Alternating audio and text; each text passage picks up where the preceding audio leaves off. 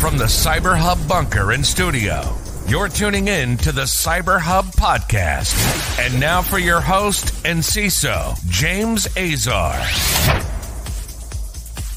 Well, good morning, security gang. Welcome to another exciting episode of the Cyber Hub podcast, Wednesday, September 13th, 2023. I'm on the road again. It is just what it is. I didn't get my Red Bull or espresso this morning. Just being completely honest with all y'all. So we'll do our coffee cup cheers. I'll unfortunately be empty handed. Nonetheless, busy show today, like every day. But we're live on Facebook, LinkedIn, YouTube, Twitter, now X, Twitch, and uh, Rumble. Thank you for everyone tuning in. Please make sure to subscribe. Good morning to all your awesome good morning comments that we see here every single morning, and everyone tuning in and making the show part of their morning routine. We've got a busy one, so let's get right into it. First, we'll start with our coffee cup cheers. I don't have mine, unfortunately. Again, traveling always throws me off my balance a little bit for the morning show. It does. I won't lie. Uh, I, I miss the studio. I miss my espresso machine. I miss my cups. It's it's the the, the struggle is real there. So coffee cup cheers, y'all. We'll go ahead and get started this morning with uh, several of our focus stories. The top one being just the amount of organizations that are now patching against these zero days that are coming to light uh, it started with Apple on September 7th, so just last week with CVE 2023 uh, 41064, which was a buffer overflow in the image IO component that could be exploited for arbitrary code execution. It was essentially a, a clickless iMessage that would allow the hacking of a phone, something called BlastPass. That was followed yesterday on the show. We talked about Google Chrome patching their own exploit and patching a critical zero day vulnerability uh, whose existence was reported by Apple and Citizens Lab. Google tracked the flaw CVE 2023 4863. That issue was resolved. And now we get to Mozilla Firefox. The WebP4 is also supported by Mozilla Firefox and the Thunderbird email client, all of which have announced that they're releasing updates that should patch the zero day. In the case of Firefox and Thunderbird, the vulnerability is a libwebp component, just like the Google Mozilla tracks the zero day itself. Apple initially released patches, but only the latest version of the iOS and macOS, the one on September 11th. The company rolled out fixes for older versions of other OSs. So there's that, and that's significant. We talked earlier about teams phishing in some campaigns. In fact, I think that was on our Monday show. Well, now we're getting a bit more information after Microsoft is warning that the new phishing campaign is uh, that these attackers are using uh, team messages to lure and infiltrate corporate networks. They're tracking the cluster under the name Storm 0324, which is also known by the monikers TA523 or SAGRID. This really started in July of this year. They were observed distributing payloads using an open source tool to send phishing lures through Microsoft Teams chats. Attack sequences mounted by the actor in the past have employed invoice and payment themed decoy email messages to trick users into downloading SharePoint hosted zip archive files, distributing JSS loader, a malware loader capable of profiling infected machines and loading additional payloads. The access afforded by the malware paves the way for the ransomware as a service actor, Sangria Tempest, to conduct post exploitation actions and deploying file encrypting malware. They're doing this all through Teams. So this is also coming after Kaspersky has done their little own uh, um, um, disclosure of this, as well as the UK National Cybersecurity Center and the National Crime Agency noting a complex supply chain type of attack. So you do want to keep your eyes and your T's really focused on Microsoft Teams deployed in your environment. You want to make sure it's on the latest version. You also want to probably look at securing some of those links and um, uh, limiting access to your teams from external tenants and so forth.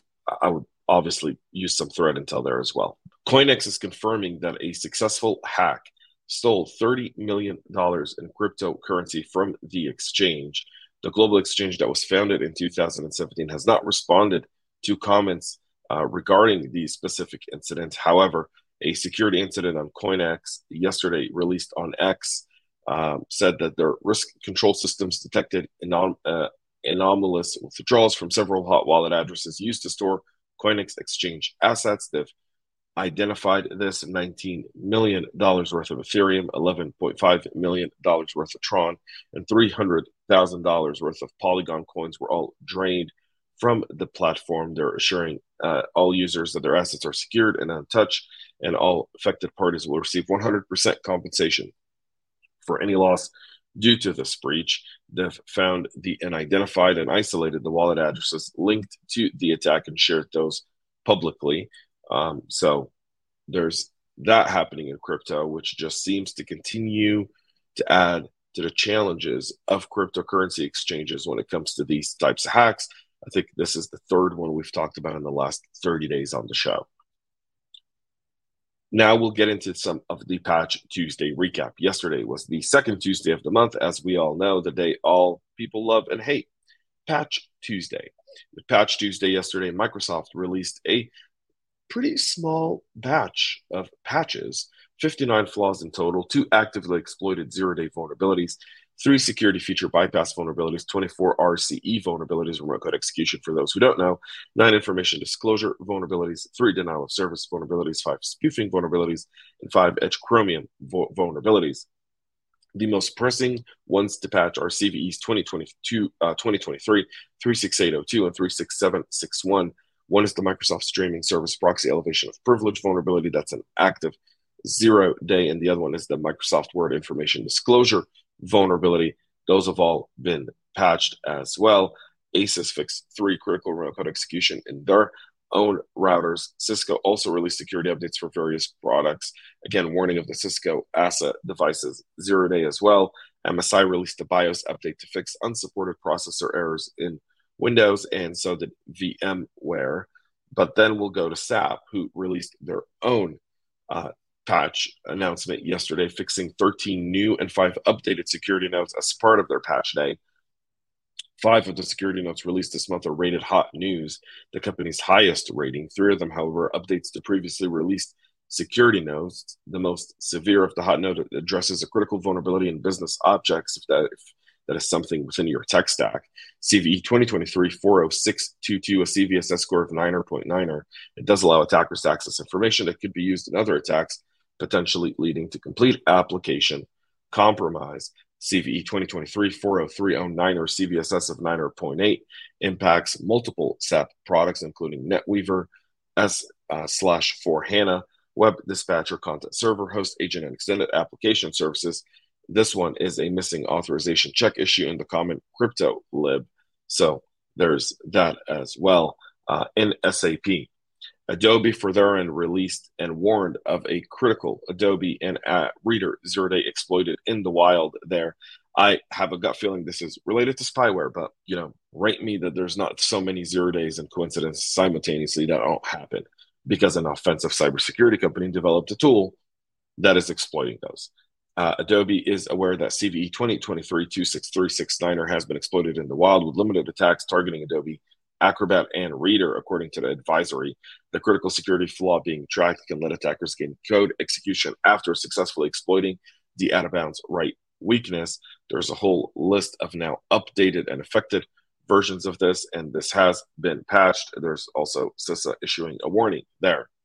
In our final story for this morning, a new vulnerability disclosed in GitHub could have exposed thousands of repositories at risk of repo jacking attacks, according to new findings. This is coming after the flaw, which could allow an attacker to exploit race conditions within GitHub's repo creation and username renaming operation, according to Elad Rapoport from Checkmarx, said a technical report in a report shared with the team over at the Hacker News. Following responsible disclosure, Microsoft uh, code own code hosting platform has addressed the issue as of September 1. The protection measure uh, that was added does prevent other users from creating a repository with the same name as a, as a repository with more than 100 clones at the time its user account is renamed. In other words, the combination of the username and repo name is considered retired. This should safeguard from some of these hijackings.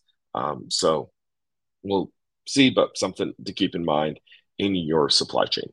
That's it for our show this morning. We'll be back tomorrow with a whole lot more to wrap up this very, very busy week.